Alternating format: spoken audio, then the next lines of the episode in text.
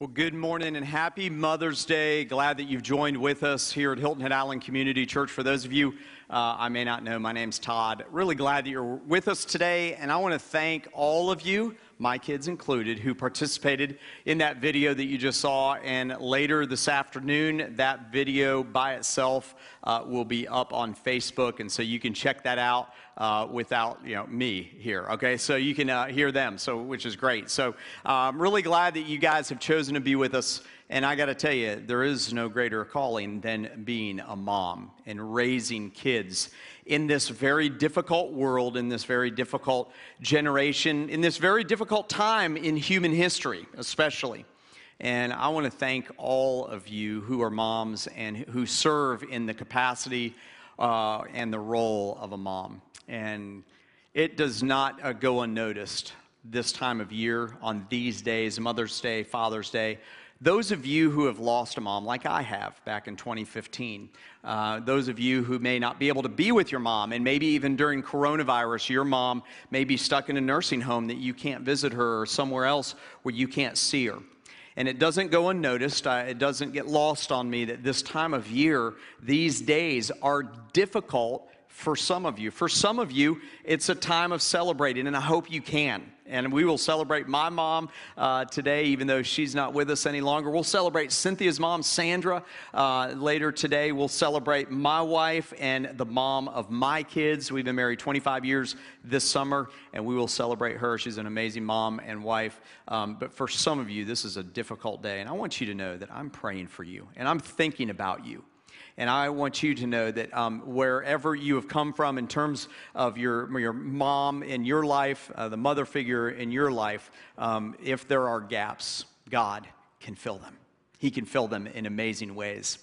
Today is part four of our series that we've been in since Easter. It's part four of After Effects, the 40 to 50 days after Jesus' resurrection were life changing, they were humanity changing. They changed the mission of the gospel. Well, it changed the way that the gospel was spread. It was radically important those days after Jesus rose again from the dead. So important that God decided that He would send Jesus back to earth and that He would appear to over 500 people over the course of a 40 day period of time. It was that important. And part of the reason I wanted to do this series was to see from a macro level, from a large scale level, from a 40,000 foot view level, how and what God was doing by sending Jesus back during that period of time. But I also hope that you're picking up on the personal nature of Jesus and how intensely and incredibly personal he was. He chose to reveal himself to the person that needed in Thomas to overcome his doubts. He needed to appear to Peter, who had denied him, and he needed to offer restoration and forgiveness because that's what Peter needed. He needed to reveal himself in that room those days, on those nights of dinner uh, with those disciples, because they needed to see the nail scarred hands and they needed to see that piercing in his side. He needed to reveal himself to the men who walked back to their village of Emmaus because, man, their world was rocked so much so that they went all the way back to Jerusalem to tell people that they had just seen Jesus.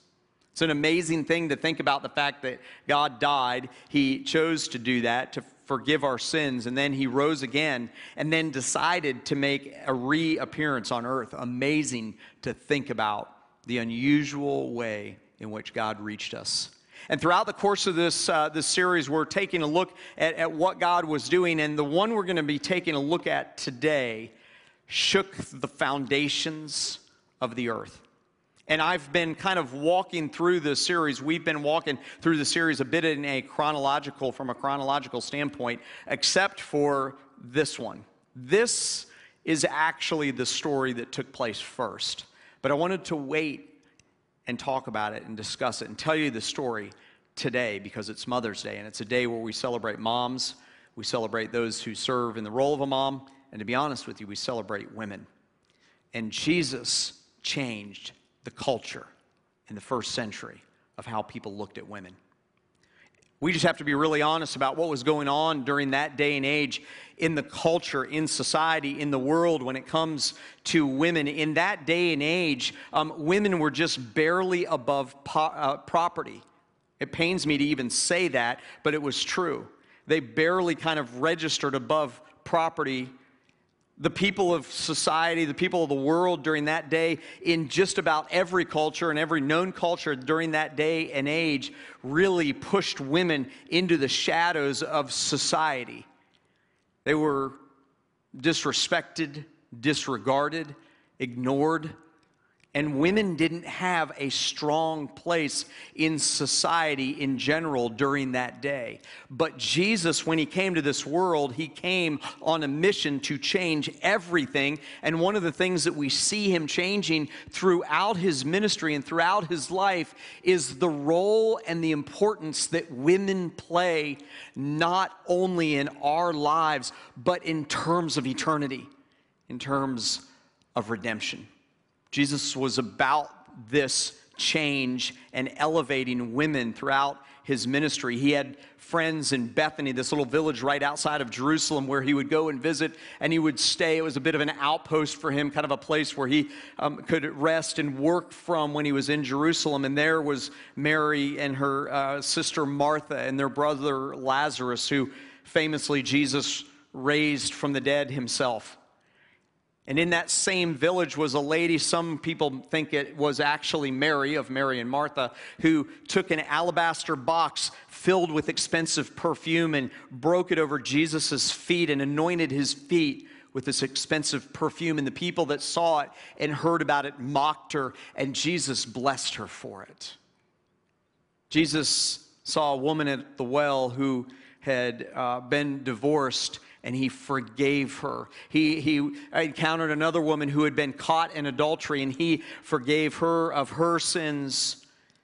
He used domestic and home based illustrations, which would have been unheard of during the first century, to use anything that would have connected with women. It would have been illustrations in general that just would have connected with men. But Jesus knew that the message of the gospel was so much wider than just one gender. It was for all humanity. And so he used illustrations that would have connected with women.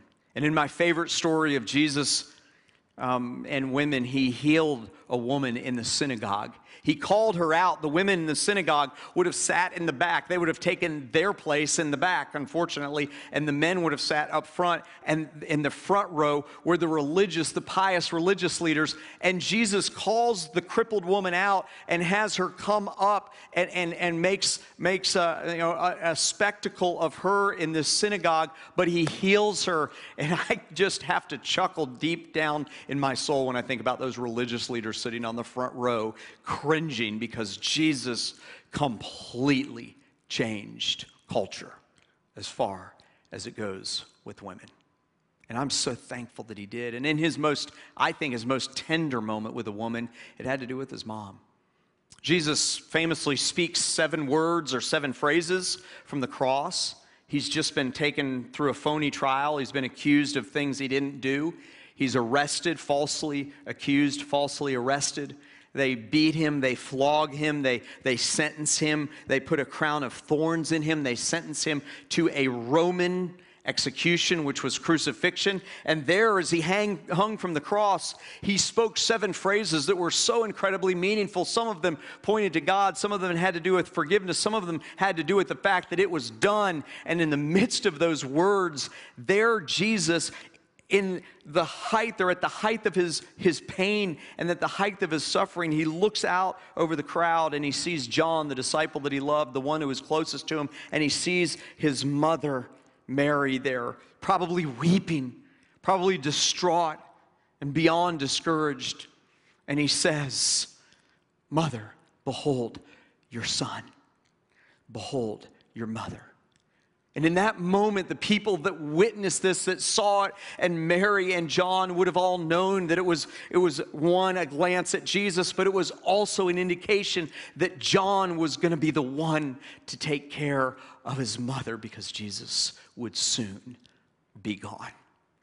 He cared so much about his mom that he made sure that when he was gone, that John would take care of her for the rest of her life. Jesus changed everything about the role of women.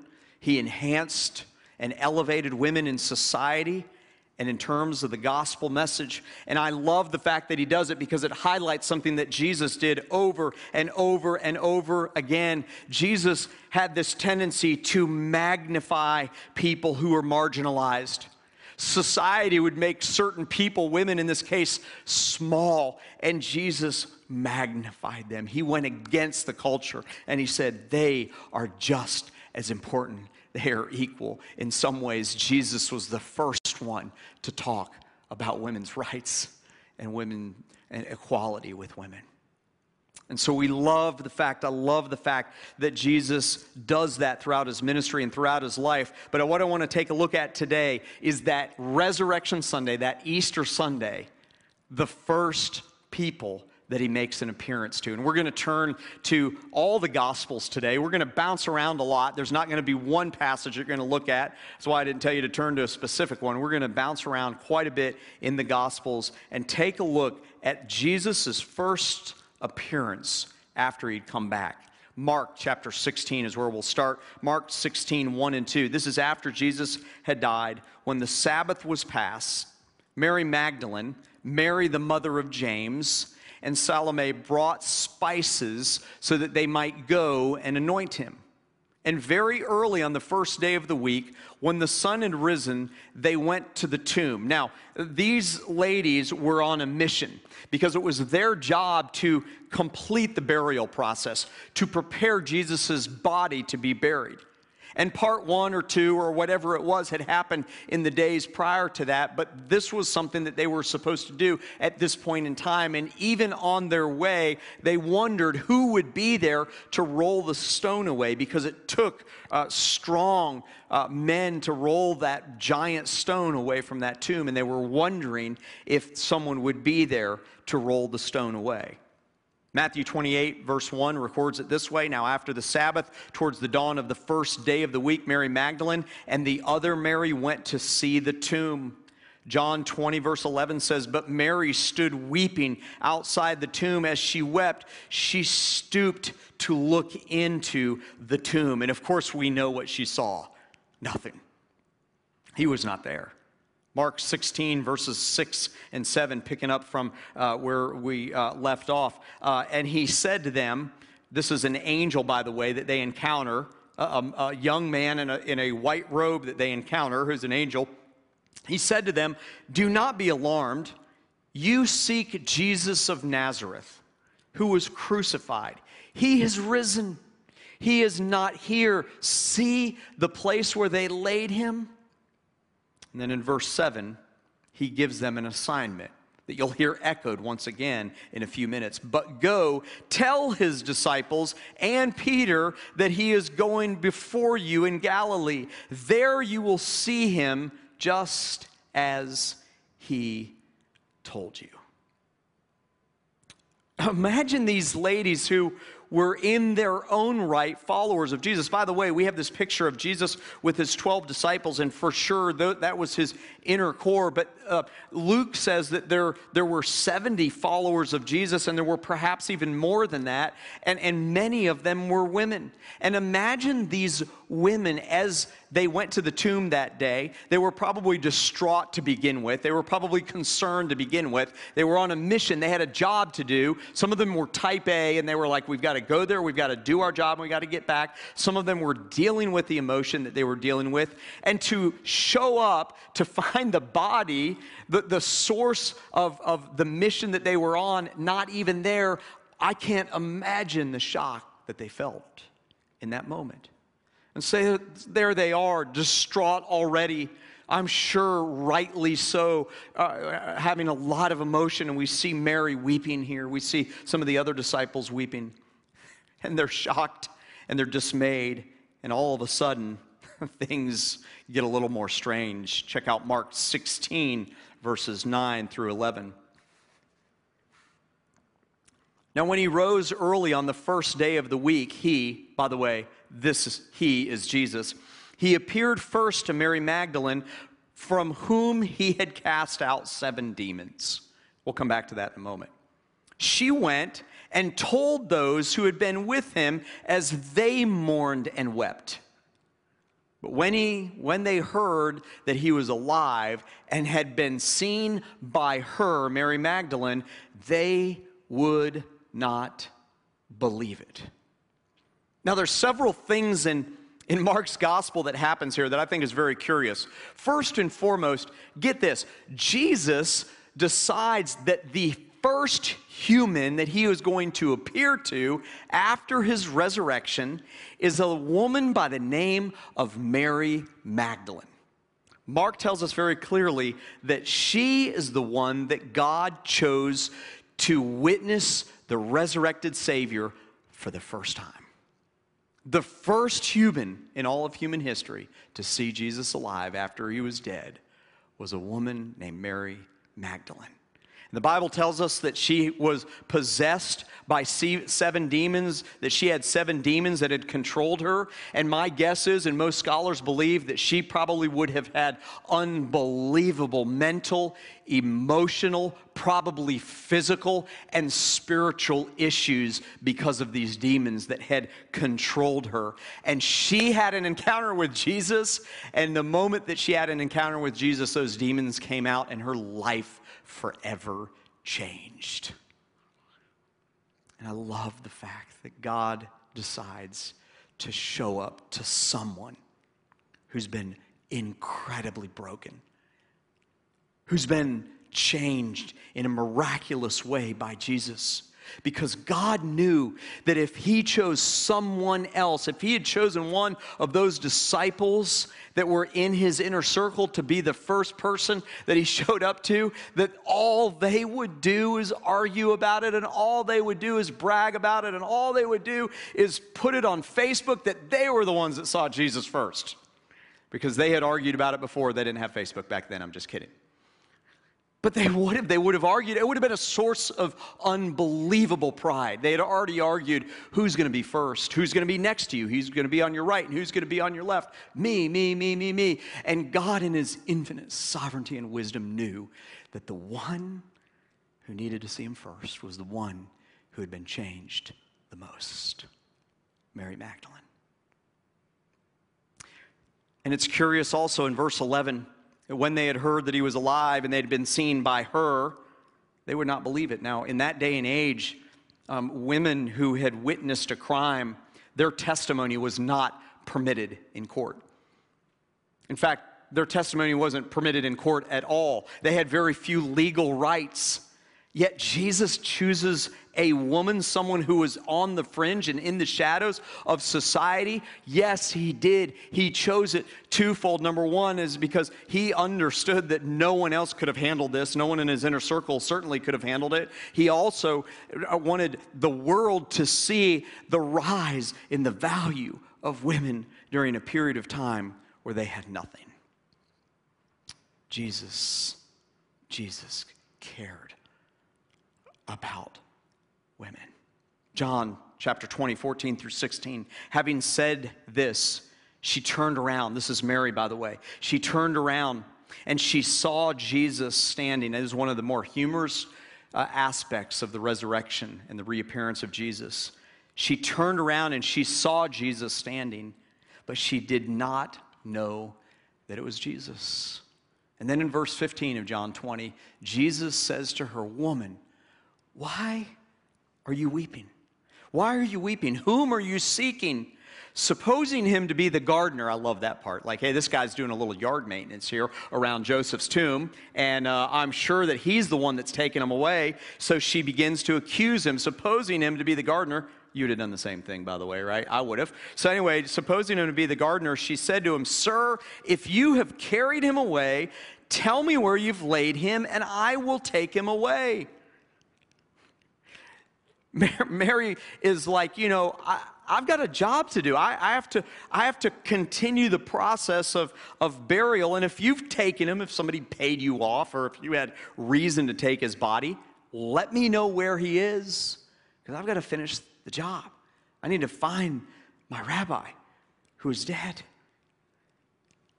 And then the gardener, who wasn't the gardener, who was Jesus, opens his mouth and he says to her, Mary. She turned and said to him in, in Aramaic, Rabboni, which means teacher. And I love this picture of her being surprised by Jesus, but I love even more this, this picture of him maybe whispering her name. And at the moment that he says her name, it all comes together. And I don't know where you are in your walk with Jesus. Maybe you've turned your back on him. Maybe you're looking the other way. Maybe you keep mistaking him for someone else, or maybe you're mistaking someone else for him. And you need for Jesus, God's Son, who died for your sins, you need for him in the depth of your soul to whisper your name. And he can. You may not hear it audibly, but you may hear it in the quietness of your heart. You may hear your name whispered, and in that moment, you choose to turn back to Him. You choose to believe in Him because all of a sudden you've had an encounter with the one who knows your name. He knows your name. Jesus called her by name. Matthew 28, 8 through 9. So they departed quickly from the tomb with fear and great joy. That's what happens, by the way, sometimes when we encounter Jesus, is we have both that emotion of fear and also of great joy.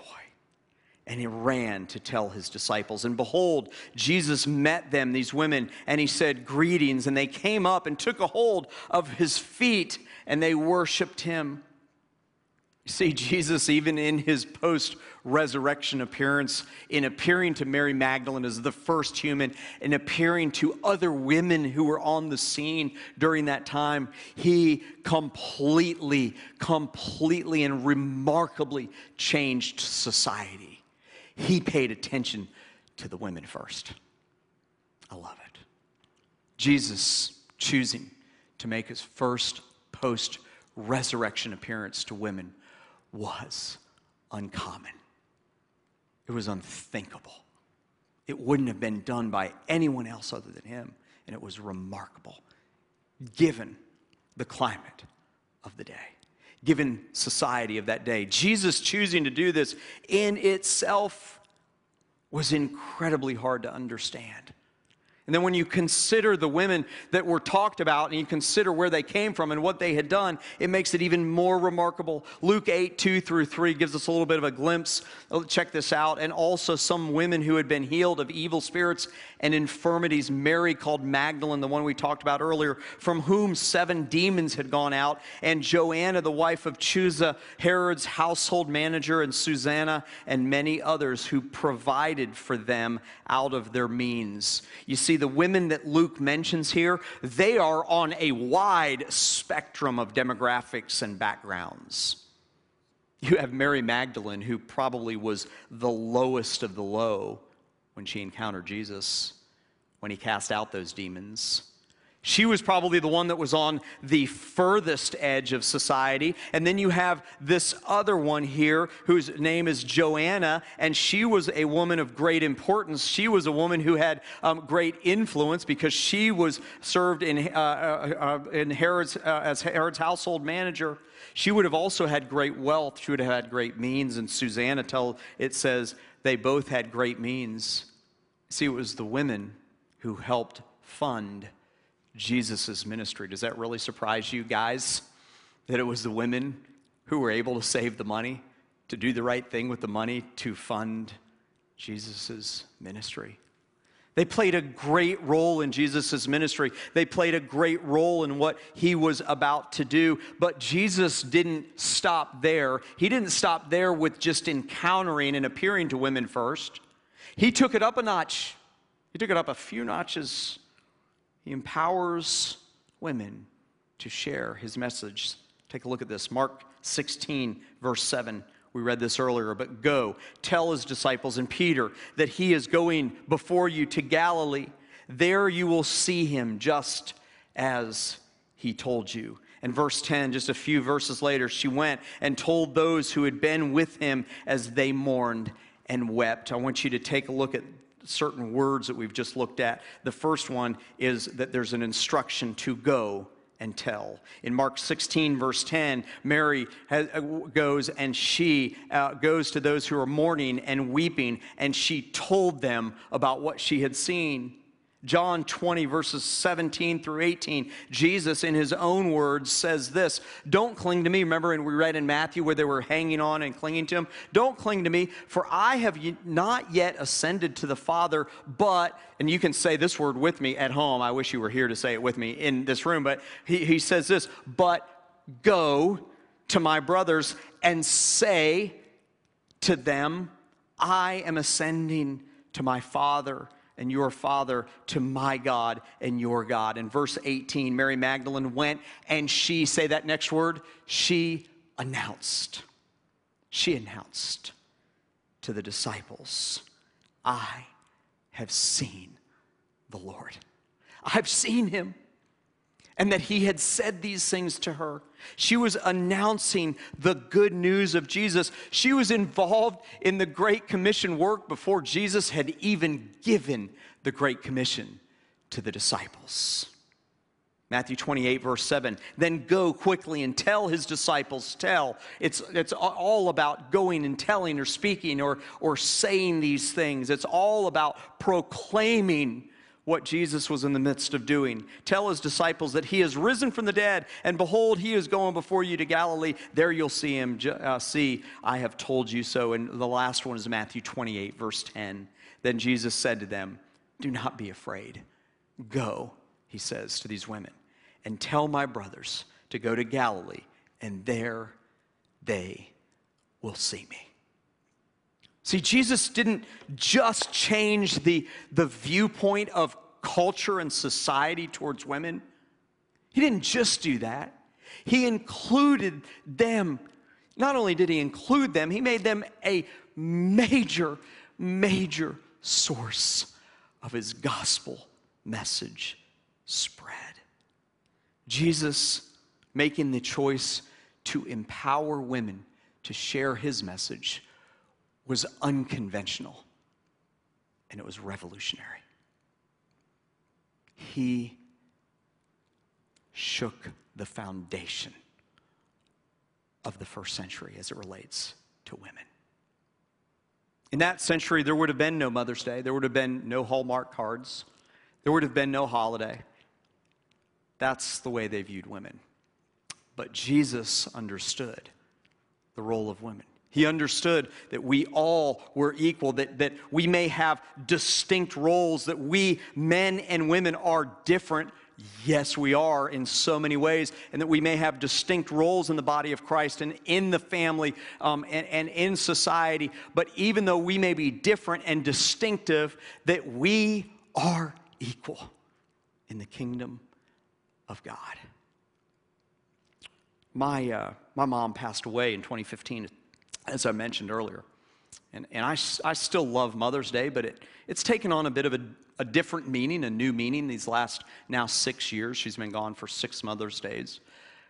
And it takes on a bit of a, of a new meaning. But, but my mom, she, she was brave, like Cynthia and Stephanie were talking about earlier. She was brave. My dad's job was to travel. He traveled pretty much every day of the week, Monday through, through uh, Friday. And, and she, she was brave because um, she had to deal with me and my sister, my little sister. Uh, she was much worse than I was, just by the way. I just want you to know that. And Katie, if you're listening, you know it's true. Okay, so anyway, but she had to deal with us. She had to deal with the home. She had to deal with when crisis happened, when, uh, when my sister broke her arm in the middle of the night, when, when you know, things went bad. Um, she was brave. She had to stand strong when stuff happened. She had to make sure that we were well taken care of when my dad was gone. She was an incredibly brave woman, and I'm so thankful for Susan Cullen. And I'm thankful for her commitment to the gospel. She was so committed to the gospel, she was involved in um, editing the, the, newer version, the more um, modern English version of, a, of my favorite devotional um, called My Utmost for His Highest by Oswald Chambers. She was involved in the first rewrite of that in the modern English language back in the late 80s and early 90s. And I love that my mom was involved in that. She was involved with our Christian school and our church. And my mom loved uh, uh, this organization called Ravi Zacharias International Ministries. Now, Ravi was a family friend of ours, went to our church, and Ravi's a great man. And um, Ravi and his family got some bad news a few days ago. He has cancer and he got some very, very bad news. And I want to ask you to be praying for the Zacharias family and for Ravi Zacharias International Ministries, a ministry that my family's been a part of um, and, and supporting. And, and, and Ravi's had a huge impact, huge impact in the body of Christ and in the world, especially in the academic world and in the intellectual world, as I believe the leading apologist for Christianity that's alive today. And we can be praying for him. And God led me to something very late last night as I was um, just preparing and thinking about this message.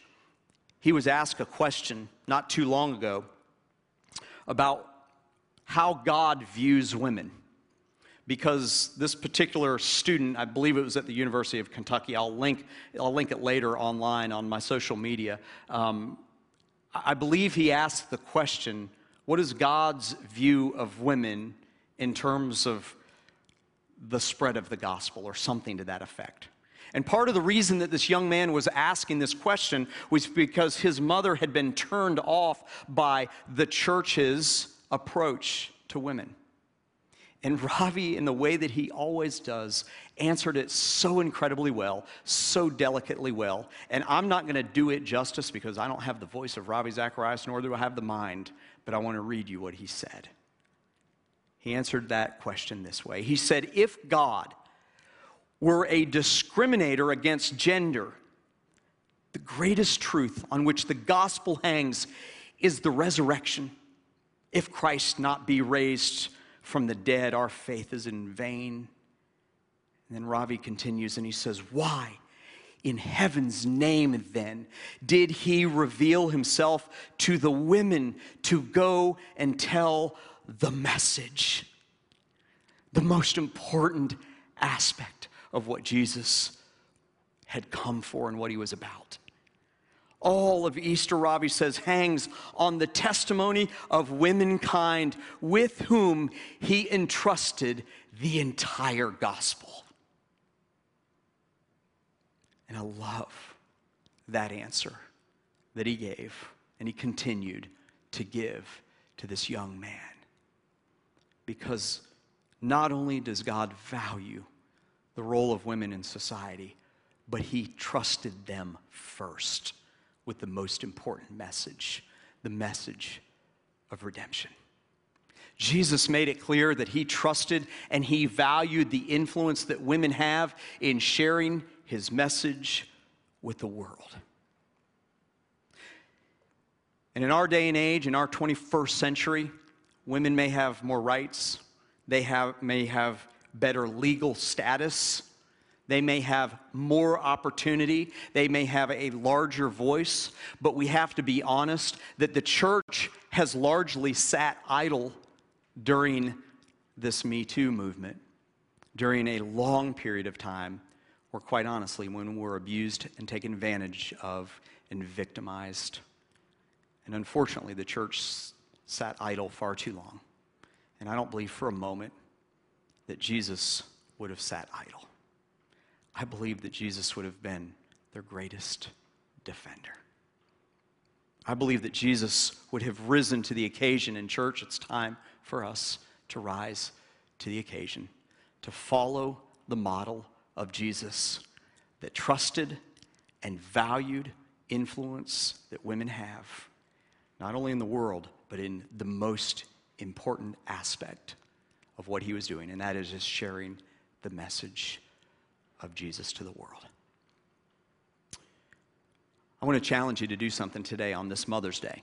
In light of what Jesus did, because this starts in our homes, it doesn't just happen. We don't just go in and flip on a switch and everything is all solved, right? It happens in our homes. And let's face it, guys and kids, um, those of you who are in a position to have been influenced by a mom or a woman of great reputation. We sometimes have the tendency to go, Mom, I love you. Mom, I'm thankful for you. Mom, I trust you. Mom, I value you. with really not much more description than that. so, my challenge for you is today at lunch and throughout the rest of today, I want to challenge you to go a little bit deeper with the important women in your life. Whether you're remembering them, like I will today with my mom, whether you're celebrating their life and they're still living, like Sandra, my mother in law, or like my wife, Cynthia, who will celebrate this afternoon as an amazing mom to my two kids. We need to let them know why we love them. We need to let them know why we value them, why we trust them, and why they're important in God's kingdom. That's where this begins. It begins in the home as an example to the ones that are coming behind us and coming after us. When the women came to the tomb that day, they had a job to do. Jesus surprised them with a much, much larger job to do and a much bigger role in his kingdom work. Would you pray with me this morning? I'm going to ask our band and worship team to come on up here this morning. And Father, I just want to thank you so much for each and every person who's listening, who's watching, who's tuned in today. God, I thank you so much for their involvement, for their connection. God, especially during this very, very difficult time in our history. And God, I thank you f- for those who are within the sound of my voice right now, those moms and those who serve in the role of a mom. God, I thank you so much for their godly influence, their gospel influence. God, I thank you that you shouted to the world, that you shook the foundation of society in the first century by showing up to Mary Magdalene first. you could have showed up to John, could have showed up with Peter, maybe even James or John. Could have even shown up to Thomas at first. But you didn't choose any one of those 12. You chose Mary Magdalene. You chose these women who came to the tomb that day. And in doing so, God, you changed everything. And Father, I pray that we, your church, would be people who continue in that, who understand the unique roles and the unique differences and um, the distinctions between men and women because you want us to understand that as well. But God, I pray that we would be people who always honor and trust and value the roles of our moms, the roles of our daughters, the roles of those young women that we have influence with. God, may we influence them to further your kingdom. may we put them on mission just like you did back after Easter those days and hours after you rose again from the dead. Father, we thank you that you are living today. We thank you that you are alive. We thank you for the death on the cross that covered our sin. But we also thank you for resurrection that gives us hope for eternal life when we die if we put our trust in you. And Father, on this Mother's Day, we thank you for that. In Jesus' name I pray. Amen.